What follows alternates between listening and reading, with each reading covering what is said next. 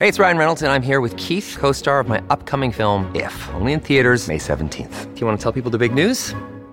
All right, I'll do it. Sign up now and you'll get unlimited for $15 a month in six months of Paramount Plus Essential Plan on us. Mintmobile.com slash switch. Upfront payment of $45 equivalent to $15 per month. Unlimited over 40 gigabytes per month. Face lower speeds. Videos at 480p. Active Mint customers by 531.24 get six months of Paramount Plus Essential Plan. Auto renews after six months. Offer ends May 31st, 2024. Separate Paramount Plus registration required. Terms and conditions apply if rated PG. Well, politics these days are a lot different than they were even just 20 years ago. Um, politicians that, by any measure, are seemingly unfit for office routinely win. Think of George Santos in the United States, for example. Um, used to be that, you know, the, the, old saying was a stuffed shirt could win in that riding, right? If you were a member of the right party and you were in the right riding, didn't really matter who won. That happened in Alberta um, when the NDP won. If I remember correctly, and correct me if I'm wrong, but one of the NDP candidates who won was in Las Vegas on the election. I didn't think they had a shot, but everybody who was an NDP won in that election, right? Um, it, that's that's what it comes down to. Sometimes we all know ridings in Alberta that you know you can run a conservative doesn't matter who they are they're going to win and that's just the way that it goes so that's always gone on but there are used to be things that were disqualifying you know you had to have some semblance of okay, this person is a, is a serious grown up. Um, not anymore. if you take a look at what's going on in Argentina, holy cow, Javier Milei, uh, the new president of Argentina, he's an economist right? Smart guy. Um, he's been involved in Argentinian media for a long time, both on television. He's done radio shows. He calls himself uh, a libertarian. Uh, he talks about a lot of far right populist ideals, though. Um, very minimal government, massive economic reform. Uh, he rejects climate change. He's pro life. He supports privatized healthcare and education. Now, all of those issues, you may not agree with them, but those are all the kind of things that you might hear in a political campaign being run by a politician, you know, traditionally. Uh, but there's much more to this guy. He's called El Loco by his supporters, the madman. Um, he's famous in for any number of reasons, but one of them that he says it's his dead dog that told him to run for office. He's actually cloned the same dead dog five times. Um, he's talked about legalizing the sale of human organs. He's campaigned with a chainsaw to demonstrate his willingness to cut different government. I mean, really out there stuff. But he won. Not overwhelmingly. I think it was 56% of the vote. But hey, he's now president of Argentina. So what do we need to know about this guy? We're going to speak with Dr. Christopher Wylde, who's a senior lecturer in politics and international relations at St. Mary's University in England. Uh, Dr. Wylde, thank you so much for being here. I really appreciate your time.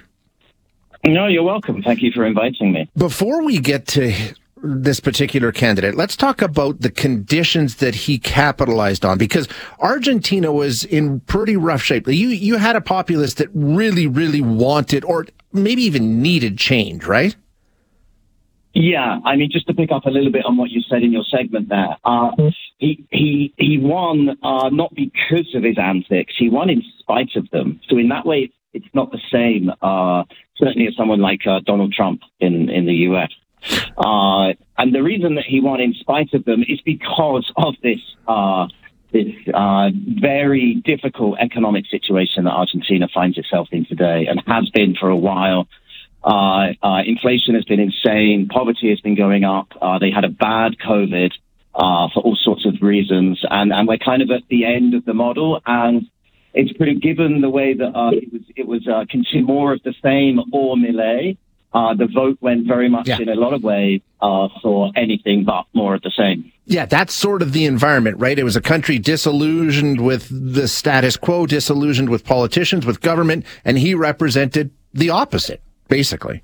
Yeah, well, he actually represents no government. I mean, this guy is going to move at pace, and it's going to be intense.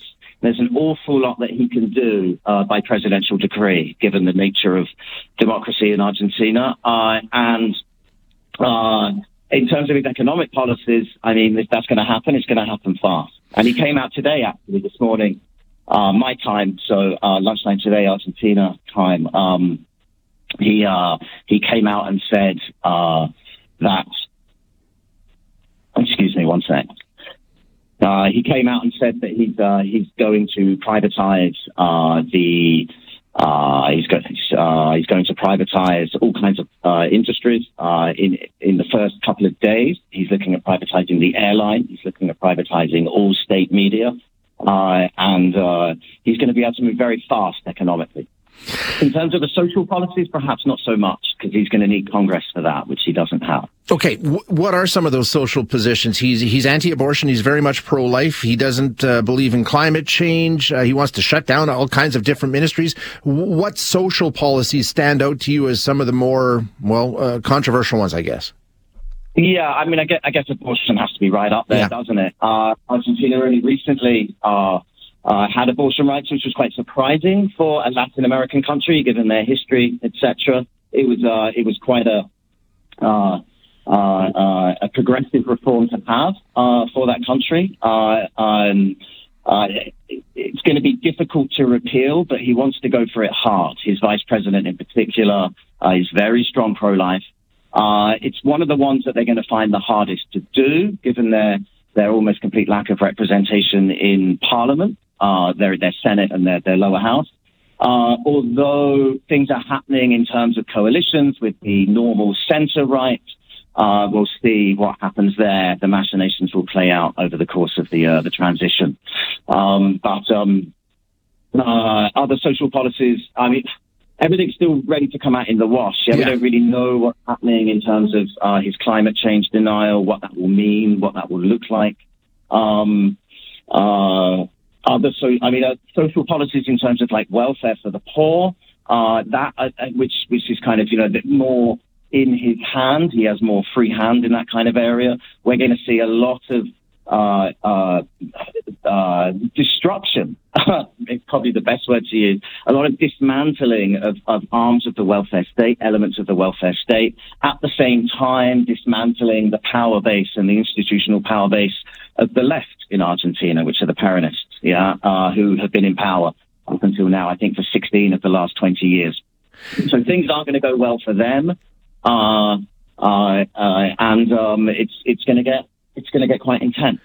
Now, we, we hear about some of the more controversial positions that he's taken, and we hear the headlines about, you know, dead dogs and tantric sex and running around with a chainsaw and all the rest of this stuff. I mean, that grabs headlines outside of Argentina for obvious reasons, but do his policies make sense? Like, or is it all completely, holy cow, we don't know what's going to happen next? Or is there some sort of, you know what, that makes sense? Is it, is, is there any, I guess, you know, is there any method to the madness, if you will? Yeah, that's a really good question. It's one I've been sort of thinking about a lot. And um, there is, yeah. It's very easy to focus in. Uh, uh, it's low hanging fruit to focus in on all of the, the antics that you've been uh, uh, outlining. And they're all true. Uh, however, uh, there is a method, and I think uh, I think the best way to think about him is probably through two Austrians. Funnily enough, uh, I think the best way to think about him is through uh, Joseph Schumpeter and through uh, Friedrich Hayek. Uh, so to take Hay- Hayek uh, uh, is, is a full-on Austrian economist, uh, full-on sort of libertarian economist uh, with very pro-market, anti-state views, uh, and he followed uh, uh, uh, Hayek's thinking. Uh, he would have been educated with Hayek when, Yeah. uh, as, a, as an economist. Uh, and that's one of the reasons, by the way, why he, he during the campaign, he praised Margaret Thatcher.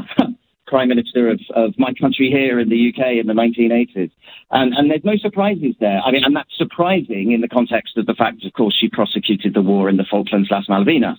And, and, and uh, he got flack for that uh, back home. It's no surprise to me, really, upon reflection, because Margaret Thatcher famously used to walk around uh, uh, a cabinet with a copy of Hayek's Road to Serfdom in her hand. You know? Uh, uh, so she was a big fan of Hayek as well, and we know what that means. That means privatization, that means liberalization, that means marketization, uh, uh, that means allowing markets to flourish rather than uh, state involvement. Uh, so, and the other uh, Austrian economist is Joseph Schumpeter, uh, who came up with this concept you may have heard called creative destruction Okay. there's going to be an awful lot of destruction. What he meant by creative destruction was the creative destruction of the market and uh, competition and driving efficiency, and this being a good thing. We're going to see an awful lot of destruction uh, going on in terms of the Oh, for sure. dismantling of the American state. Uh, and the purpose behind it is to open up the space for the creativity that someone like Joseph Schumpeter theorized would happen off the back of that. Uh, I, how that's going to play out, I do not know. Uh, but I think that's the way to make sense of what's going on for me. Yeah, and we won't know. We don't know how how this will be uh, received and how what kind of an impact it'll have until it starts. And like you say, we won't have to wait long, Doctor. I mean, this is all going to happen, and it's going to happen really quickly, right? Yeah, absolutely. I mean, he, he, the transition is relatively short. He'll be in power on the 10th of December, and there's going to be a lot happening fast because of his ability to do so without Parliament through presidential right. decree. Yeah. Uh, some things are going to take a bit longer, even if you want them quicker. I mean, dollarization, for example, that's going to take a long time to set up just uh, uh, in terms of the mechanics of what you have to do to physically dollarize your economy uh, and all of the work that needs to be done there. I think uh, news moves so fast, that I sometimes can't keep up at the moment. I think he's been saying that he's looking to have that done by sort of this time next year. Boy, Uh, okay. Yeah, the privatizations I was talking about, uh, they, they immediately, uh, a lot of those will happen. Uh, and a lot of the, the ministries that he's talked about being gone, abolished, uh, getting rid of them, Yeah. they, that will happen quickly. too. Very quickly, yeah. Okay. Doctor, thank you so much for your insight. I do appreciate you being here. Unfortunately, I'm out of time, but thank you.